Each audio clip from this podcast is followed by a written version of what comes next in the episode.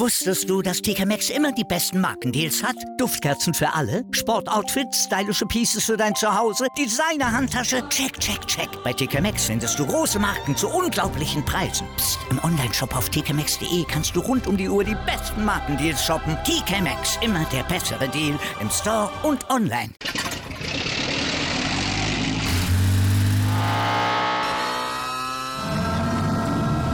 Von 0 auf 100.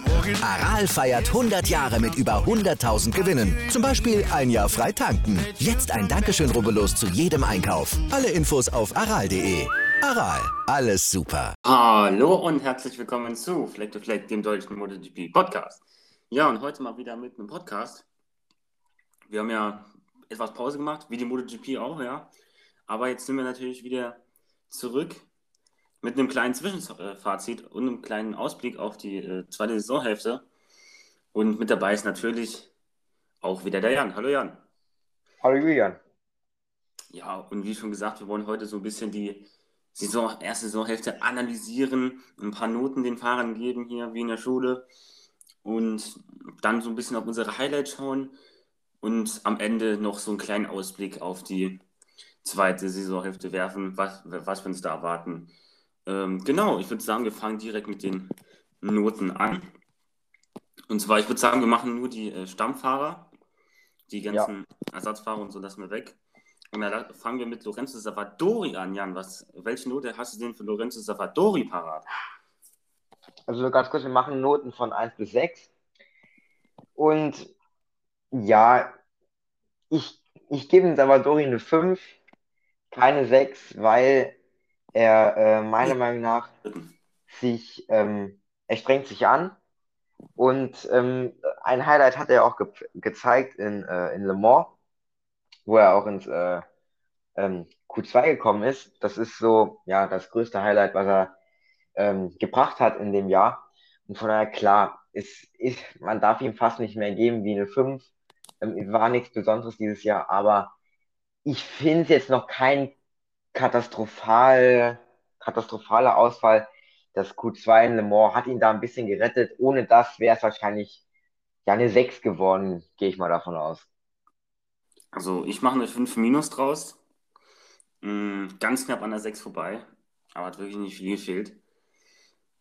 Wie du schon gesagt hast, Lorenzo Salvador ist wirklich einziges Highlight, weil das Le Mans Qualifying eigentlich nicht. Im Rennen ist er ausgeschieden, dafür konnte er sie nichts, aber ja. Gut. Ähm, 5 minus würde ich sagen, ja, knapp an der 6 vorbei. Ob das jetzt was Gutes ist, äh, glaube ich nicht. Da muss auf jeden Fall noch was kommen, sonst ja, ist er bei Aprilia raus für nächstes Jahr, das ist ganz klar. Ja. Dann kommen wir direkt schon zum nächsten Fahrer, Ika Krona. Da würde ich sagen, da fange ich mal an. Nikrona, mhm. würde ich sagen, gebe ich eine 5 plus für Ika Krona weil er lag zwar oft auf guten Positionen, aber hat es dann immer wieder weggeschmissen. Und am Ende steht er halt da, wo er steht, auf dem äh, vorletzten Rang, zumindest was die Jumpfahrer angeht. Und ja, viel mehr zu geben, ist auch halt schwierig. Er hat zwar immer die Pace gehabt, so, aber ja, schwierig. Legona gebe ich eine glatte 5. Ähm, ob jetzt 5 plus oder glatte 5, ja, schenkt sich nicht wirklich viel ähm, das, was du schon angesprochen hast, stimmt. Ich denke schon, dass er vielleicht den Speed hat, um weiter vorne mitzufahren. Was heißt weiter vorne? Vielleicht stetig, um Punkte mitzufahren, aber ähm, er stürzt zu oft, das kann man definitiv sagen und generell die Ergebnisse, ja, war nicht, war nichts wirklich Gutes dabei. Deswegen gebe ich ihm eine glatte 5, aber damit muss er auch leben. Und er ist mit dem Druck nicht ganz gut umgegangen, dass er ja, halt Druck hatte, um nächste Saison noch das, äh, den Platz zu haben bei Tektor. Sieht nicht gut aus. Deswegen ja, schwierig, Ika Lekrona äh, nächste Saison noch bei Tektor zu sehen. Das denke ich auch. Da kann man ja andere sehen. Oder, oder generell in der MotoGP. Sagen wir es mhm. mal so. Ja. Dann würde ich sagen, kommen wir auch direkt schon wieder schon zum nächsten Fahrer. Luca Marini, einer der Rookies, der erste Rookie bis jetzt. Mhm. Luca Marini, 4 Minus gebe ich da auf jeden Fall. Wir sind ja schon in Vierer-Region anbelangt. Da werden sich, glaube ich, noch viele Fahrer befinden. Mhm. Ja, muss man halt. Er ist halt ziemlich weit hin in der WM, aber bei ihm ist halt so ein Rookie so. Mhm.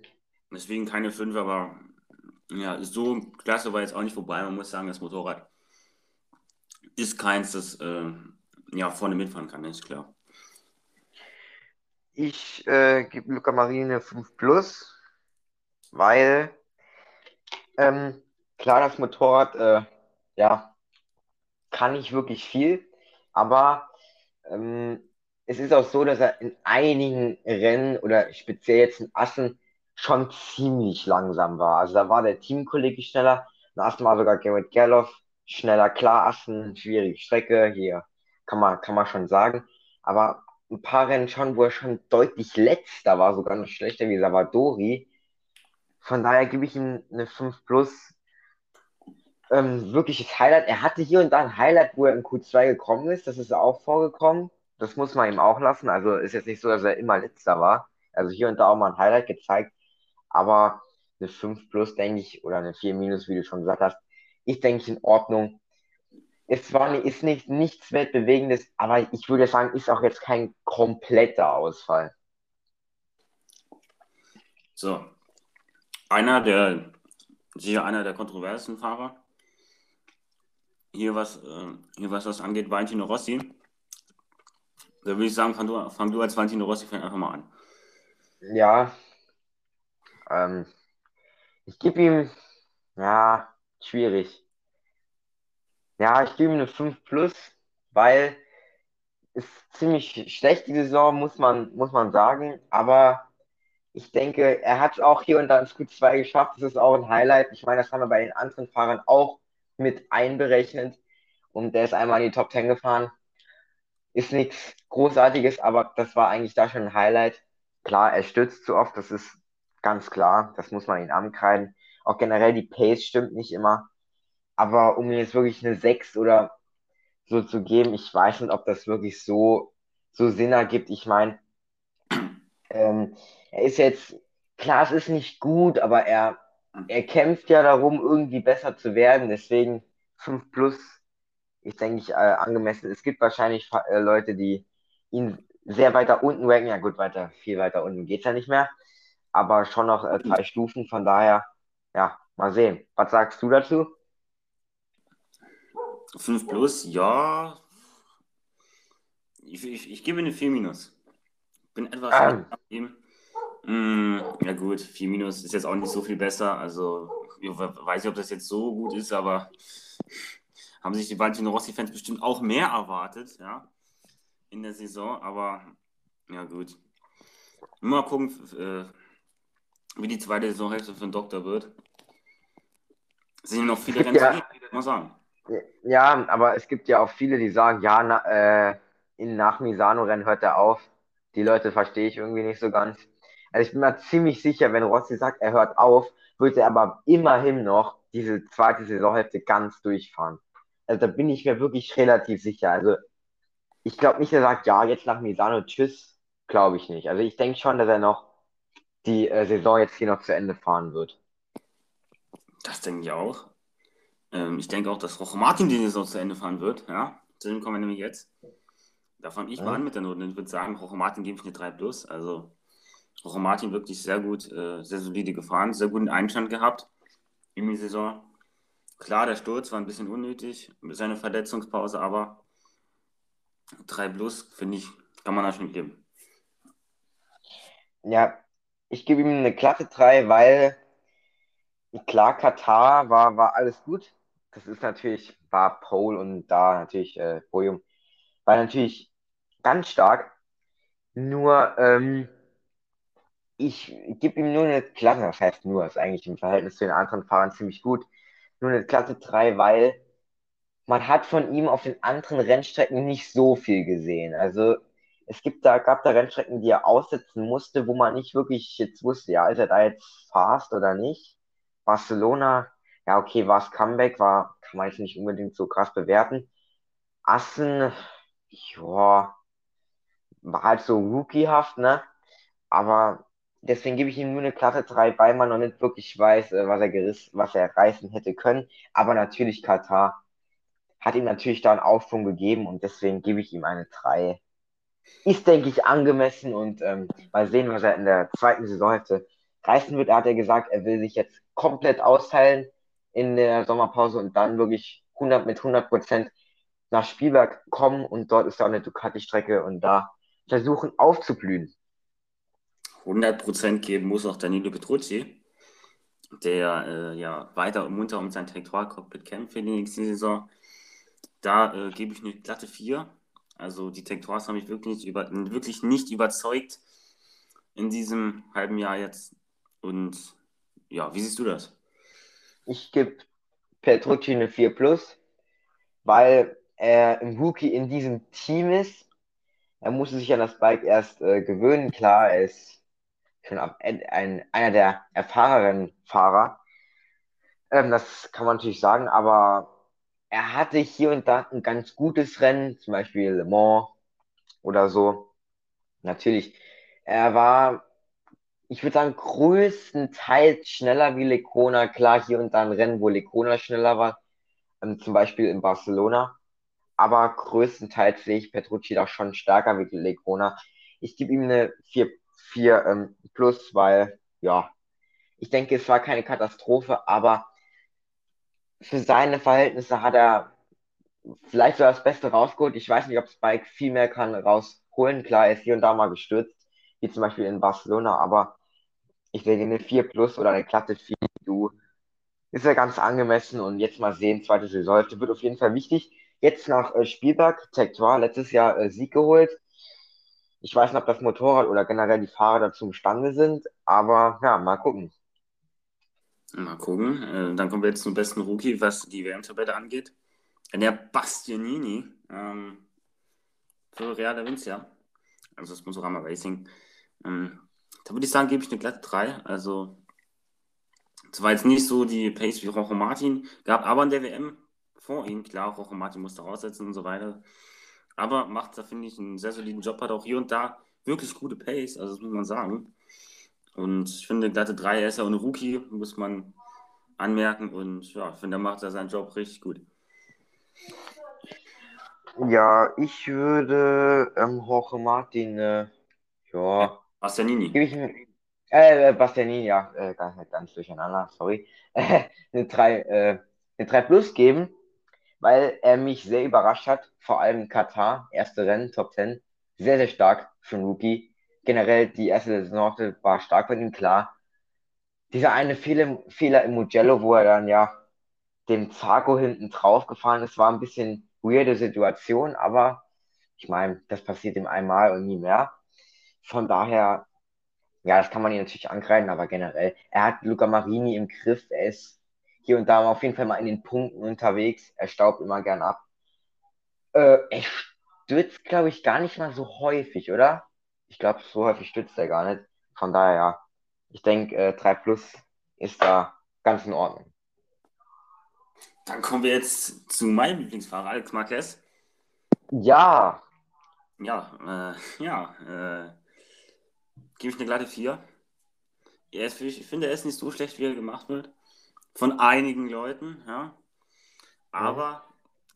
es war jetzt auch äh, bei weitem nicht äh, eine gute Saison. Also ich würde sagen, eine sehr unterdurchschnittliche Saison für Alex Marquez. Momentan hat zwar seine Highlights, wie zum Beispiel sechster Platz in Le Mans, aber was die rohe Pace angeht, ist er, ist er einfach ein bisschen ein Stück zurück, muss man sagen. Mhm. Ähm, ich gebe Alex Marquez. Ah, ja, ich gebe ihm, ich gebe ihm mal auch eine Klasse 4. Klingt jetzt blöd, da ich dasselbe wie du hole, aber ich denke, dass das passt einfach ähm, relativ gut weil, klar, wie du schon gesagt hast, Le Mans war ein gutes Rennen. In Portugal ist er in, eigentlich, glaube ich, siebter oder achter geworden, irgendwie sowas. Ähm, also er hat hier und da, wo er mal gut, also wenn er punktet, dann punktet er eigentlich relativ gut. Aber auch häufig zu viele Stürze muss man ihm auch äh, natürlich angreifen. Wobei man sagen muss, in der letzten Zeit gar nicht mehr so viel gestürzt. Klar, Katar, das ja, ja. Ist da mal nicht mit einbezogen, aber sonst eigentlich nicht so oft gestürzt. also in den weiteren Rennen. Von daher Platz 4, ja. Ist, denke ich, ganz äh, angemessen und natürlich muss er sich steigern jetzt der Saisonhälfte, um auch an den anderen Honda-Kollegen ähm, dran zu bleiben. Wobei er gar nicht mal so weit entfernt ist, oder? Wie, wie viele sind das? Wie viele Punkte? Ich glaube, ich glaub, es fehlt nicht so viel. ist er 14 Punkte weg. Ja, na, das geht ja noch. Und Nakagami auch, also Fußballer und Nakagami beide punktgleich. Mhm. Ja, es geht noch, will ich definitiv sagen. Was äh, nicht geht bei einem Fahrer Alex Rins, ja, Platz 14 mit der Suzuki. So, da, oh je. Da würde ich sagen, äh, Jan, fang du mal an mit ihm. Ja, ich gebe ihm mal eine glatte 5. Ähm, natürlich ist die Stürze, ganz klar. Also ganz klar, das ist das, das riesengroße, mega Problem, Manko von Alex Rins. Das muss man auf jeden Fall ankreiden. Aber ich würde ihm jetzt auch keine 6 oder so geben, weil ich meine, der Speed ist da. Dass Alex Rins ein schneller Fahrer ist, ich denke, das weiß jeder. Das hat er letztes Jahr bewiesen, das hat er auch 2019 schon bewiesen, das hat er auch dieses Jahr bewiesen. Der rohe Speed ist da, der ist auch teilweise schneller wie der von Quattararo oder in manchen Rennen. Aber ähm, zum Beispiel jetzt Portugal hat er, er hat so viele Punkte weggeworfen. Er könnte so weit vorne sein. Ich würde sagen, der könnte auf jeden Fall WM-Zweiter sein. Hätte er die ganzen Ergebnisse da, Ergebnisse, Punkte da eingefahren, wäre er, denke ich, äh, weit vorne, so Top 5 auf jeden Fall und vor Joan Mir. Vielleicht ist auch Problem Jordan Mir so ein bisschen, dass er da ein bisschen Druck spürt, weil er auch Weltmeister ist. Ja, er muss sich beweisen, hier und da so. Aber natürlich, eine glatte 5 muss man ihm geben, eine 5. Ich denke, eine 4 ist schon ein bisschen sehr gnädig. Aber äh, ja, der Speed ist da. Muss mal gucken, Spielberg war letztes Jahr stark, hat er es aber auch ins Kies geworfen. Mal gucken, wie er sich da so schlägt. Und natürlich auch die Sache mit dem äh, Fahrradunfall, da muss man ihn natürlich auch äh, angreifen. So, da, da, muss man jetzt hier mal ein Statement machen. Das mache ich jetzt momentan. Und das mache ich jetzt mal hier. Ähm, ich würde sagen, ich gebe Alex Rins eine 6. Ja. Weil man muss sich nur mal die WM-Tabelle angucken. 33 Punkte hat er, John Mir. Ja, 101 Punkte, also fast 70 Punkte Vorsprung hat er er wirft es halt immer weg. Es bringt halt nichts, wenn er die Pace hat. So, wenn er es immer wegwirft. Von daher, ja, er ist halt, ist halt sein, äh, ist halt sein Style, aber ja, es bringt ihm halt auch nicht so viel jetzt. Vielleicht mal ein bisschen runterfahren mit, mit dem Speed und dann dafür die Ergebnisse sicher heim und ich weiß nicht, was da der richtige Weg ist bei Alex Rinsaber. Das kann es eigentlich nicht sein. 14. 70, fast 70 Punkte hinter dem Teamkollegen. Also es ist ja schon fast wie bei McLaren in der Formel 1. Also das ist unglaublich. Also, ja, wer soll denn da für Suzuki die Kohlen aus dem Feuer holen? Meine Güte. John Mir die ganze Zeit, das Bike ist sowieso schon etwas schlechter als äh, im letzten Jahr. Oder sie fahren nicht mehr die Ergebnisse ein, konstant, wie sie es letztes Jahr gemacht haben. Und dann wirft Alex Rins das auch noch immer weg. Also für mich, wie gesagt, ein Totalausfall gewesen in Saison 1. Aber vielleicht gewinnt er ja in die Saison 2 alles, wird Weltmeister und ja, wird eh nicht passieren. ja, gut. Dann, äh, Gehen wir auch mal weiter zu Frank Morbidelli. Auf Renz jetzt genug rumgehackt. Hm, ja, fang du einfach mal wieder an mit Morbidelli. Äh, ja, ich gebe ihm mal eine 3 minus, weil natürlich, es ist nicht sonderlich gut, was er da zeigt. Er hat ein Podium geholt. Aber man muss auch sagen, dass er extrem viel Pech hatte in der Saison. Das muss man ihm auch, muss man auch ihm zugutehalten. Er hatte so viel Pech, so viele Ausfälle gehabt. Le Mans, äh, Mugello und so. Er hatte nicht immer den vollsten Speed, aber war jetzt eigentlich immer langsam. Und deswegen gebe ich ihm noch eine 3, weil ich glaube, dass Mobidelli äh, mehr kann. Auf jeden Fall, hat er letztes Jahr bewiesen. Aber natürlich, das, äh, das Motorennachteil oder Topspeed-Nachteil oder generell Motorradnachteil ist halt einfach gigantisch. Von daher muss halt immer ans absolute Limit gehen. Vor allem halt in jeder Session, sonst, ja, kann es nichts werden. Aber Morbidelli hat letztes Jahr bewiesen, dass er das kann. Natürlich jetzt mit seiner Verletzung natürlich auch extrem ärgerlich. Ja, mal sehen, es wurde auch spekuliert, ob das äh, Quattro äh, ihn ersetzt in Spielberg. Ist alles noch nicht so ganz klar, ob er da fahren wird oder nicht, aber das werden wir, denke ich, alle noch früh genug ähm, herausfinden. Wie schätzt du Morbidelli ein? Ich denke, schwierig einzuschätzen, oder? Mit dem Pech, mit seiner Verletzung da, mit dem Motorradnachteil, schwierig einzuschätzen, oder? Wie findest du das? Mm, ja, also die News ist auch schon raus, also das Morbidelli fällt bis, bis Misano aus. Also Ah, okay, das habe ich nicht der wird auf also, jeden okay. Fall nicht fahren. Also, Und okay. Franco Morbidelli würde ich sagen, als Note gebe ich auch eine 3 minus. Also ich finde, der passt da wirklich ganz gut. Es ist keine 4, aber besser noch nicht. Man, man hatte so hohe Erwartungen an Morbidelli in der, in der äh, ja, Preseason. Einige haben den ja schon als Weltmeister gesehen vor, vor der Saison. Und dass er da jetzt auf Platz 13 in der WM steht, ist für einige, denke ich, ziemlich überraschend. Und deswegen, ja, eine 3 minus ist da, denke ich, angebracht, weil, wie du schon gesagt hast, er hat auch viel Pech gehabt und so. Aber er steht, auch, er steht halt auch bei weitem nicht da, wo er gerne stehen würde, ist auch ganz klar. Mhm. Dann Ah, stimmt, jetzt fällt. Also, ja, jetzt fällt es mir wieder ein. Stimmt, ich habe das gelesen mit Misano, stimmt. ja, ja, Ja, habe ich mich, habe ich mich vertan. Ja, schade, kann auch mal passieren. ja, vertan tue ich mich, äh, vertun tue ich mich jetzt nicht, denn wir kommen jetzt zu, dem, zu einem Honda-Trio in der WM Ja, hintereinander. Dann würde ich sagen, fange ich erstmal an mit Polis Bagaro.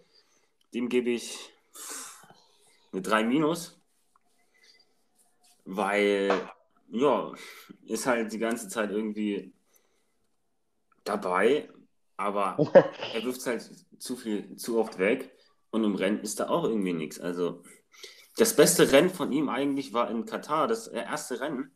ja, ja, stimmt, gefahren. ja. Und dann hat man gedacht, ja, es wird immer, immer besser mit Polis Bagor, aber ich finde, das, fand- das wird irgendwie immer, immer schlechter. Und ja, mittlerweile einfach nur, ich meine, er steht zwar auf Platz 12 so, aber selbst Marcus, der verletzt war und so, ist besser als er. Also 3 Minus mit viel Wohlwollen, aber mehr dann auch nicht. Ja. Ich gebe ihm eine glatte 4, weil er wurde bei den Tests, Tests extrem hoch gelobt. Ja, das wird der neue Marcus werden. Ja, habe sehe ich nicht, sehe ich nicht bislang. Er hatte natürlich auch Erwartungen an sich selbst. Klar, er ist ein Rookie bei Honda. Er ist einfach zu wenig. Also er stürzt so oft generell. Die ganzen Honda-Fahrer, die stürzen alle zu oft. Abgesehen jetzt vielleicht von Nakagami, aber ich gebe ihm halt eine 4, weil ich werde aus ihm nicht wirklich schlau. Er ist in einer Session mal gut, dann wieder in der anderen komplett kacke. Dann im Rennen ist er irgendwie nie wirklich gut. Also ist er nur immer so knapp Top 10, aber wie du schon gesagt hast, er ist langsamer wie, also was heißt langsamer? Schlechter wie Marc Marquez in der Tabelle, der die ersten zwei Rennen ausgesetzt hat. Also da muss auf jeden Fall mehr kommen. Jetzt Spielberg mal gucken, ähm, was er da zu reißen kann. Letztes Jahr, glaube ich, Pole geholt da. Ich glaube, beim zweiten Rennen war es. Ähm, denke ich, die Strecke wird ihm liegen. Auch halt Österreich, ne, ist halt eine geile Strecke. Auch, ähm, ja, Honda, ja, mal gucken. Eigentlich nicht so schnell die Honda auf den Geraden, aber das werden wir auch in der Preview vom Österreich-Rennen noch analysieren. Von daher, ja, mal schauen, was er reißen kann. Ja, dann kommen wir, würde ich sagen, zum nächsten, zum äh, Honda-Fahrer, also Takaaki Nakagami, Teamkollege von Alex Marquez, und dem würde ich sagen, äh, gebe ich eine 3, eine glatte 3. Er hat zwar genauso viele Punkte wie Polis Bagaro, aber er ist halt kein Werks-Honda-Fahrer, von ihm erwartet man jetzt nicht so viel. Und ja, ist halt so eine, eine solide Saison gefahren, deswegen bis jetzt, also ich finde, 3 passt da ganz gut. Ja, ich gebe ihm auch eine Klasse 3. Ich denke, dass es passt sehr gut zu Nakagamis Saison. Wundert mich eigentlich, dass er nur, in Anführungszeichen, nur Zwölfter ist, weil ich weiß nicht, irgendwie ja. Na gut, egal. Ähm, er hatte gute Rennen. Ähm, Jerez war auch wieder mit eins der guten Rennen. Vor allem. Ähm, es fehlt ihm immer so ein Quäntchen, was halt einfach zum Podium fehlt. In Warm-Ups, das haben wir auch schon öfters angesprochen, ist er immer fast. Fast, ich weiß nicht, wer- sehr oft in Warm-Ups immer Erster, aber es bringt halt nicht viel. Ähm, und sonst Rennen, ja, ganz okay. Er ist eigentlich immer so durchschnittlicher Fahrer. Er ist da ähm, zweitbester Honda-Fahrer, denke ich. Kann er mit zufrieden sein hinter Marc Marquez und hat ihn auch hier und da mal geschlagen. Von daher, äh, ja, auch im 2000, ähm, wann war es, 2020 war er auch im größtenteils besser äh, Honda-Fahrer. Von daher, mal gucken, vielleicht kann er Marquez noch überholen hm, in der WM, aber na, denke ich, kann schwierig werden, oder? Ja, Es sind zwar nur neun Punkte Rückstand, aber man muss davon ausgehen, dass Marcus immer und immer besser wird. Und auf lange Sicht wird Marc Marcus wieder die klare Nummer 1 bei Honda sein, aber vielleicht geht er ja was für Nakagami in der zweiten Saisonhälfte, wenn Marcus noch nicht ganz bei 100% ist. Mal gucken, was sich da so entwickelt äh, im Laufe der Saison. Dann kommen wir auch schon zu den Top 10, zu äh, Marc Marcus, ja. Und dem würde ich sagen, gebe ich eine 2 plus. Ich finde, Dex Comeback ist nicht so gut, wie alle es machen. Aber es ist schon ein sehr, sehr, äh, schon ein gutes Comeback. Aber ich finde, er hat es halt so oft weggeschmissen, zum Beispiel in Le Mans in Führung liegend. Zweimal sogar weggeschmissen, auch noch bei seiner Aufholjagd dann noch. Und ja, ich finde, er hat es einfach zu oft weggeschmissen. Er könnte, denke ich, schon viel, viel weiter sein mit seiner äh, ja, Sicherheit auf dem Bike und so. Aber ja, er geht halt, er muss halt das Limit finden und ist halt für mich so ein bisschen zu oft übers Limit gegangen. Ja, ich gebe Marcus ein 2 Minus, ähm, weil, ja, war natürlich ein gutes Comeback, aber für mich ganz großes Problem ist einfach die Stürze. Das kennt man eigentlich so gar nicht von ihm. Für mich die Stürze ja nicht gut. Also, ja, Stürze sind nie gut, aber ja. Ähm, ja, natürlich der Sieg am Sachsen und auch das Assenrennen war sehr gut. Das waren seine zwei besten Rennen, meiner Meinung nach. Vielleicht sogar Le Mans, aber da hat er halt auch zweimal hingeschmissen. Von daher zwei Minus oder auf jeden Fall mal zwei muss man ihm geben. Da gehe ich auf jeden Fall mit. Aber ja, zwei Plus ist für mich, denke ich, ein bisschen zu viel. Da sind einfach die Fehler, die er gemacht hat, ein bisschen zu groß. Klar, Comeback ist immer schwierig, aber ich gebe ihm zwei Minus. Ich denke, das passt mir persönlich am besten. Ja, zwei Minuten kann ich, denke ich, verstehen. Aber für mich, wie gesagt, war das gutes Comeback. Und man muss denken, er saß lange nicht mehr auf dem Motorrad, dann direkt den Sachsenring auch schon zu gewinnen. Also da hat ja auch, auch trotzdem keiner mitgerechnet, obwohl er der Sachsen-King ist eigentlich, ja. Deswegen für mich ist es ein 2 Plus. Dann würde ich sagen, kommen wir auch direkt äh, schon zum nächsten wieder. KTM Factory Racing, Brad Binder. Ja. Der erste ja. Teile. Kommt auch gleich der zweite auf Platz 7. Ähm, ja, Brad Binder. Ich finde, die Saison hat halt schlecht angefangen bei KTM, aber hat, haben, haben sich halt immer stetig gesteigert. Deswegen würde ich da sagen, gebe ich eine 3 plus bei Brad Binder. Das würde ich auch. Es war okay, aber wie gesagt, am Anfang der Saison war es halt nicht so toll, deswegen nur eine 3 plus. Ja, da gehe ich mit. Ich, hätte, ich wollte eigentlich auch eine 3 plus geben. Ich finde, dass Brad Binder, ich finde irgendwie, er wird von manchen halt ähm, irgendwie so niedrig geschätzt. Also ich verstehe es nicht, weil für mich ist Brad Binder ein, eine gute Saison gefahren, also äh, eine gute äh, Saison halb, äh, Hälfte gefahren. Er ist äh, oft Fünfter geworden, Top 5 Ergebnis. Klar, Qualifying muss er dran arbeiten, das ist sein größtes Problem, aber er auch immer mit starken Comebacks äh, konnte er auch immer punkten. Also ich weiß nicht, warum da viele Leute es irgendwie ihn nicht so gut einschätzen, finde ich eigentlich ein bisschen schade, weil ich denke, er ist nur ein Platz hinter Oliveira in der äh, WM, wenn man das sieht, denke ich, boah, ist ja nicht so schlecht, klar. Wie du schon gesagt hast, KTM schlecht angefangen in Katar. Das, das kostet ihm wahrscheinlich auch die, die Note 2. Deswegen 3 Plus ist, denke ich, bei ihm ähm, sehr angemessen. Ja, denke ich auch, dass es angemessen ist, auf jeden Fall. Das, das hätte ich nur nicht vergeben. Ähm, ja, am nächsten Fahrer denke ich, ist es ein bisschen schwieriger. Alexis Bagaro.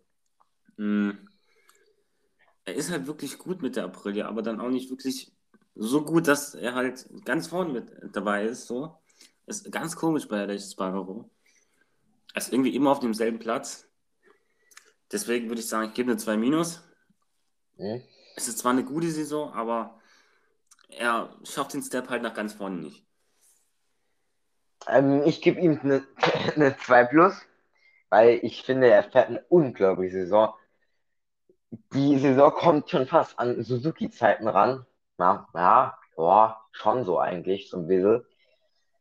Von daher, ja. Ähm, er fährt gute Resultate ein. Er wird stetig Sechster, Siebter. Das ist alles in Ordnung. Klar, wie du schon gesagt hast, so ein, zwei Zehntel fehlen halt dann am Ende. Klar, er hat auch ein Rennen angeführt am Sachsenring. Das muss man ihm auch zugute äh, schreiben. Ähm, zweite, zweite Rennhälfte muss er definitiv verbessern. Aber ich finde, er fährt eine hervorragende Saison, ist deutlich, deutlich besser, Welten besser wie sein Teamkollege. Hält einige Fahrer hinter sich, die man eigentlich vor ihm sieht. Von daher für mich 2 plus. Natürlich keine Eins, ich verstehe deine 2 minus natürlich auch, könnte man auch sagen, ja, fehlt halt immer noch was, aber für mich 2 plus ist, denke ich, ganz in Ordnung. Dann beim nächsten Fahrer will ich auf die 2 plus gehen. Miguel Oliveira. Für mich, wie schon Brad Binder auch schwach angefangen, aber dann immer stärker geworden. Mittlerweile muss man sagen, er ist wirklich ein etablierter Frontrunner geworden. Also den hat man eigentlich immer mit auf dem Zettel, wenn es um den Rennsieg geht. Wenn es jetzt in die Rennwochen geht, auch in Spielberg wieder. Mm, ja, deswegen würde ich sagen 2 plus. Eine 1, da fehlt für mich noch so ein bisschen was. Aber ja, wie gesagt, die erste Saisonhälfte war erste Saisonhälfte. Die erste Hälfte der ersten Saisonhälfte, ja, war halt nicht so gut, deswegen eine 2 plus. Ja, ich gebe da mal eine 1, eine 1 minus, weil ich finde, klar, man, könnt, man kann das, ähm, den Start der Saison negativ sowie ähm, positiv sehen. Denn ich finde, dass er, also man kann es halt aus zwei Sichten sehen. Klar, er hat echt angefangen, aber das kann man natürlich negativ sehen. Aber ich finde auch, dass man das Ganze, die, den weiteren äh, Verlauf der ersten Saison auch positiv kann sehen, denn er ist stark zurückgekommen. Er hat auf einmal, er, wie, weißt du, wie, wie aus nix so auf einmal, auf einmal war er halt da. So, da ist er dann, ja, er war halt einfach da dann. Äh, Mugello angefangen. Und ähm, klar, man kann die, erst, die ersten zwei, drei, vier, fünf Rennen ziemlich schlecht sehen, aber dass er dann so stark zurückkommt, das finde ich sehr bemerkenswert. Und dass er dann wirklich so krass dann noch ranschießt an die vorne Leute, klar, fehlt immer noch was. Aber das ist für mich wirklich der Grund, warum ich ihm eine 1 gebe, dieses starke Comeback. Ähm, das finde ich wirklich Weltklasse. Und er hat so, er hat auch die meisten Punkte, glaube ich, in den letzten Rennen geholt, bis zu, bis zu Assen jetzt. Von daher, ja, für mich eine 1 minus, denke ich. Kann, kann, man, kann man geben, vielleicht, wenn man, ja, mutig ist. Der nächste Fahrer ist wieder ein etwas schwierigeres Thema. Maverick Vinales. Ich gebe da eine 3. Eine glatte 3. Er ist 61 Punkte weg von seinem Teamkollegen Quadraro. Ist am Start unterirdisch schlecht. Aber er ist halt trotzdem Sechster irgendwie. Irgendwie hat er es geschafft, trotzdem Sechster zu sein, trotz ja, den ganzen Umständen. Er hat eine Pole, einen Sieg, deswegen, ja, ist eine glatte 3 noch. Ähm, ja, definitiv. Ähm, ist halt so, ja, wie soll ich sagen? Er, äh, ja, ist, wie soll ich es sagen? er ist, er ist da, muss man sagen, aber ich finde halt, dass bei, ähm, bei, wie heißt es, bei, äh, ja, warte mal, ich habe Namen vergessen. Wie heißt dann wieder? Wie heißt dann wieder? Julian, hilf mir mal gerade, ich habe Namen vergessen. Von wem? Von, von dem, wo wir gerade dran sind, ich habe den Namen vergessen. Maverick Vinales. Ja, Vinales, ja. Ah, ich habe den Namen vergessen. Ich war, ich war kurz noch woanders, sorry. Ähm, Vinales, ja. Ähm, er hat, ja, okay, also Vinales, ja, gut. Ich finde ihn auch schwierig zu bewerten. Ich finde es witzig, weil das erste Rennen war gut und das letzte Rennen war auch gut, was er gezeigt in der Saisonhälfte. Ähm, ja, ja, eine glatte 3 hast du gegeben. Hm, nee, ich gebe ihm eine 4 plus, weil er ist für mich einfach ein bisschen zu schwach, weil er einfach ähm, für mich zu viele Fehler gemacht hat. Er hat sich leicht unterkriegen lassen, vor allem in den äh, Qualifiers, wo ihm Leute gefolgt sind und so, weißt du. Das sind alles so Dinge, die, ja, er, er lässt sich ja immer so auf psychisch Spielchen ein, wenn ich es so sagen darf. Und das ja, wirkt sich natürlich dann auf die Leistung aus. Eine 4 Plus ist, denke ich, ganz okay, weil er hat natürlich zwei gute Rennen gezeigt, aber so mit, also abgesehen von Katar 1 und Assen, war eigentlich nichts wirklich Gutes dabei, auch auf Strecken, die er mag. Von daher, ähm, ja, sehe ich ihn da nicht wirklich stark und mal gucken jetzt, zweite Saisonhälfte. Vielleicht kann er jetzt Assen mal ähm, den Schwung mitnehmen und mal sehen, was noch drin ist in der äh, zweiten Saisonhälfte. Ja, dann äh, würde ich sagen, kommen wir zur ersten Werkstukkarte. Jack Miller auf Platz 5 in der WM. Da darfst du äh, mal anfangen, bevor du wieder den Namen vergisst. Ja, ich habe ihn vorher. Ja. Äh, ähm, ja, Jack Miller. Ja, gebe ich mal eine 2 minus. Man könnte auch eine 3 geben, aber ich finde eine 2 minus ganz gut. Er hatte sehr starke Rennen, sehr starke Rennen. Jerez, Le Mans war alles gut. Nur, er hat dann aber auch Rennen, wo er nicht so gut war. Besonders die ersten zwei Katar-Rennen fand ich schwach, ehrlich gesagt, von ihm. Er ist halt, ähm, ist halt Jack Miller-Style. Entweder ist er schnell oder halt eher so Mittelfeld ich finde, stürzen tut er gar nicht so oft, finde ich, also für seine Verhältnisse. Von daher eine 2 minus, er ist ähm, Fünfter. Er ist noch relativ in Contentions, aber natürlich muss er jetzt im Spielwerk mindestens ein Rennen gewinnen und einmal am Podium stehen. Sonst wird das eng, ähm, dort Quattaro noch einzuholen. Ich würde sagen, Jack Miller gebe ich eine glatte 2 wie du schon gesagt hast, der Saisonstart war wirklich nicht prägend, aber die zwei Siege, die zwei überragenden Siege haben es dann halt weggemacht, so. Auf Strecken, wo Ducati halt eigentlich nichts zu melden hatte. Auf dem Papier zumindest. Deswegen machen die zwei Siege das für mich so ein bisschen wett. Und ja, ja. Wir kommen zu äh, John Mia. Wie vorhin schon angesprochen, fast 70 Punkte vor seinem Teamkollegen. Ich würde sagen, ich gebe John Mir eine 1 minus macht einen sehr soliden Job. Zwar nicht ein Kampf um die Weltmeisterschaft, 55 Punkte ist, denke ich, ein bisschen viel zurück, Rückstand, aber 1 minus doch. Er fährt immer halt immer, immer noch konstant mit so Platz 4. Gut Job. Ja, ich gebe ihm eine 2 plus. Für mich reicht nicht für eine 1. Ähm, klar, man kann jetzt sagen, Motorrad ist jetzt nicht so, ist nicht das Stärkste, aber wie du schon gesagt hast, er ist vorne, er ist eigentlich immer vorne mit dabei. Er fährt ordentliche Rennen, ist deutlich besser wie sein Teamkollege. Ist noch da, definitiv. Also jetzt Spielberg auch eigentlich so mir am Podium, ja, ja. Vielleicht, wenn er zweimal dort aufs Podium fährt und Kataro vielleicht mal zwei etwas schlechtere Rennwochenende hat, kann das auch eng werden. Von daher, ja, definitiv eine ordentliche Saison und mal sehen. Ich bin sehr gespannt, was er in den kommenden Saisonhälfte noch reißen kann. Wir stoßen in die Top 3 vor. Francesco Banea, der zweite Ducati-Werksfahrer. Und ich würde sagen, den gebe ich auch eine, ein, den gebe ich auch eine 1 minus. Ja, halt einfach konstant gefahren, Mugello halt weggeschmissen, aber Platz 3 in der WM, ich denke, das spricht für sich. Ich gebe eine Klasse 2. Ich bin ein bisschen strenger, weil er hat natürlich sehr stark angefangen, stärker als Jack Miller, aber war eigentlich noch mal ganz okay äh, angeführt, die ersten paar Runden, aber um dann für, um die WM mitzufahren, vor allem so Barcelona in Mugello den Fehler gehabt. Gut, da war das mit dem Jason Dugastier und so. Das kann alles in den Kopf gespielt haben, klar. Aber definitiv nicht für eine Eins. Er ist noch da, definitiv, aber er war besser wie sein Teamkollege auch in der äh, WM natürlich. Aber für mich reicht es nicht für eine Eins. Und ähm, mal sehen, jetzt ein Sieg wird ihm, denke ich, auch mal gut tun, um ähm, ja, ähm, mit gutem Schwung ähm, ja, reinzustarten. Und natürlich gilt eigentlich selber wie Miller. Er muss ein Rennen gewinnen, eins auf dem Podium.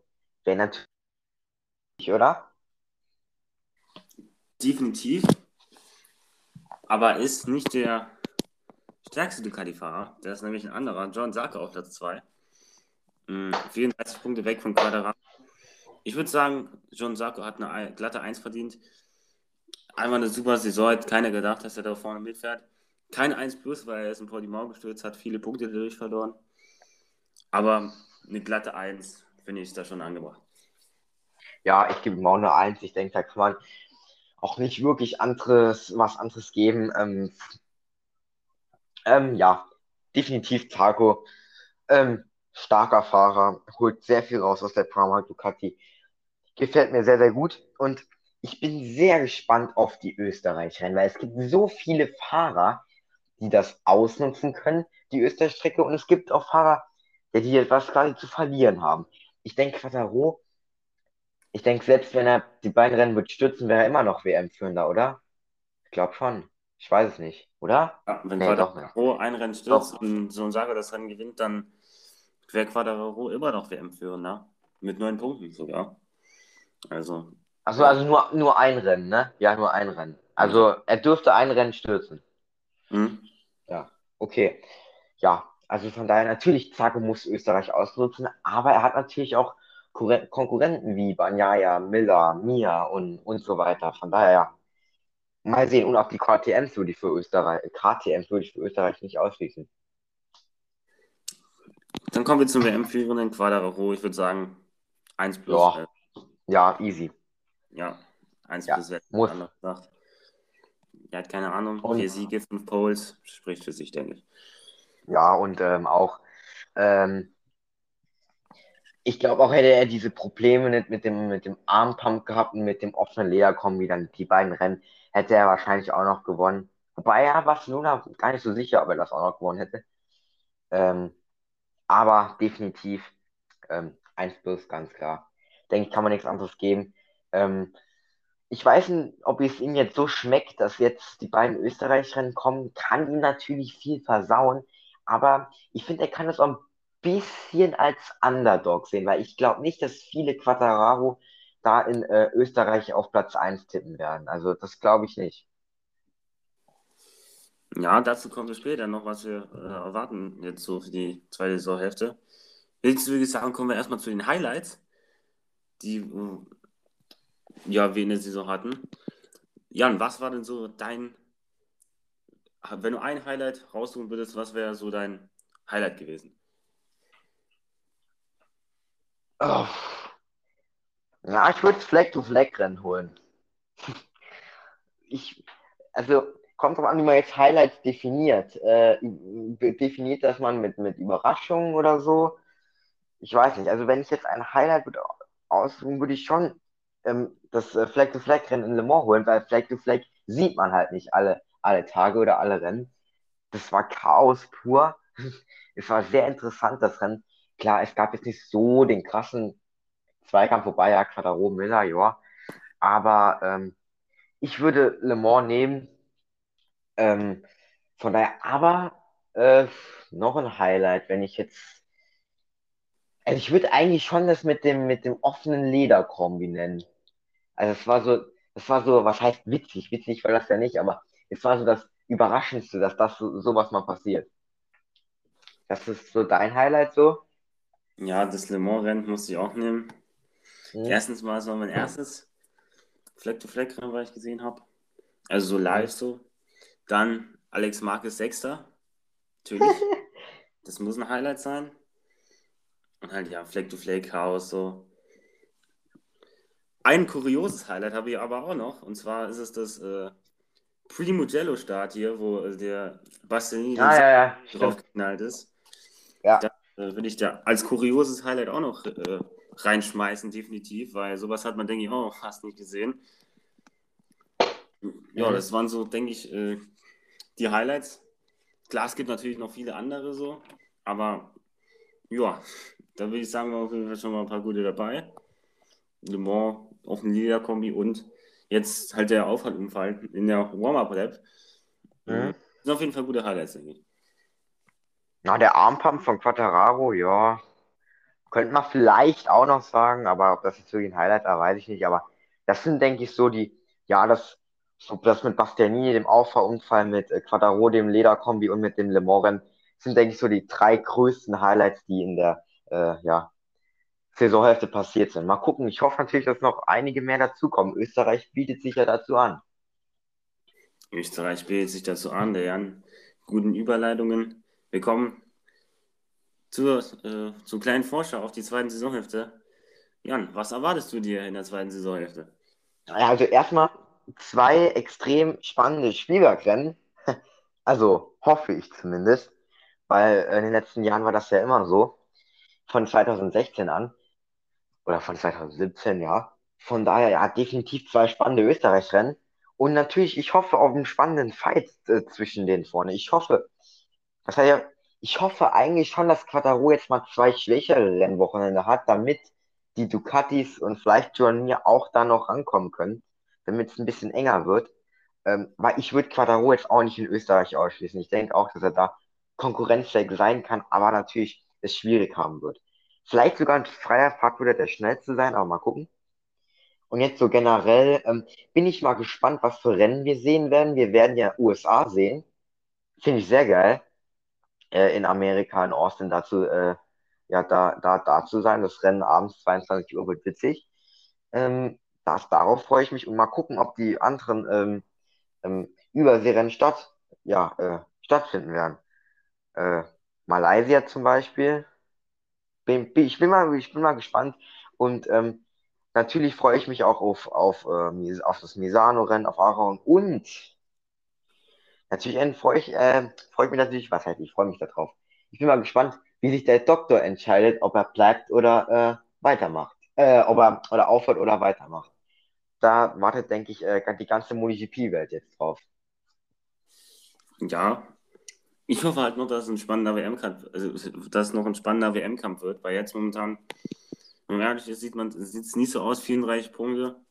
Ich hoffe, dass die Ducatis da den Druck wieder ein bisschen erhöhen können auf Fabio Quadraro und wir bis zum Ende wirklich einen spannenden WM-Kampf haben. Ja, äh, das sind so meine Hoffnungen für die zweite Saisonhälfte und natürlich, dass Alex Marquez sich wieder ein bisschen steigert. So meine persönlichen Hoffnungen. Ja, der, der Doktor natürlich auch, da gehe ich mit. Aber ja, die zweite Saisonhälfte wird sicherlich viel zu bieten haben. In zwei Wochen geht es schon wieder weiter in Spielberg. Da ist nicht mehr so lang. Nicht mehr so lange, da wird natürlich wieder auch hier Preview und so kommen. Und, und eine, eine Season Review von irgendeiner geilen Saison wollen wir auch noch machen. Genau. Also so. Auf jeden Fall noch ja. was geplant. Also haltet die Ohren spitz hier. Das war es heute für Fleck die Fleck, den Deutschen MotoGP Podcast. Jan, deine letzten Worte wie immer. Ja, ähm, noch ganz kurz. Ich wollte noch was sagen. Ähm, es kommen ja auch eigentlich jetzt Ducati-Strecken. Also jetzt mit ähm, Öst, zweimal Österreich, Silverstone, ja, könnte man eigentlich, ja, wobei ja, ja, könnte man auch dazu sehen. Also jetzt vielleicht die nächsten drei Rennen mu musst, du, musst Ducati ausnutzen. Und dann hoffen wir, dass wir einen schönen, spannenden Fight noch, am besten bis nach Valencia, bis in der Kurve haben. Aber ja, ob wir das erleben werden, haben wir sehen. Und natürlich hat mir wieder Spaß gemacht und ja, halt die Ohren spitz. Heute ist nämlich genau der Tag, Hälfte der Sommerpause um, wenn ich richtig gerechnet habe, der 16. Und ja, das war's für heute. Genau, das war's für heute. Äh, abonniert uns auf Instagram, lasst ein Follow auf den Podcast da. Und dann würde ich sagen, danke an alle, die zugehört haben. Wir sind raus. Ciao. Ciao. Wieder live von Ihrem Toyota-Partner mit diesem Leasing-Auftakt. Der neue Toyota Jahreshybrid. Ab 179 Euro im Monat. Ohne Anzahlung. Seine Sicherheitsassistenten laufen mit. Und ja, ab ins Netz mit voller Konnektivität. Auch am Start die Toyota Team Deutschland Sondermodelle. Ohne Anzahlung geht's in die nächste Runde. Jetzt los sprinten zu Ihrem Toyota-Partner. Wusstest du, dass TK Maxx immer die besten Markendeals hat? Duftkerzen für alle, Sportoutfits, stylische Pieces für dein Zuhause, Designer-Handtasche. Check, check, check. Bei TK Maxx findest du große Marken zu unglaublichen Preisen. Psst. im Onlineshop auf tkmaxx.de kannst du rund um die Uhr die besten Markendeals shoppen. TK Maxx, immer der bessere Deal im Store und online.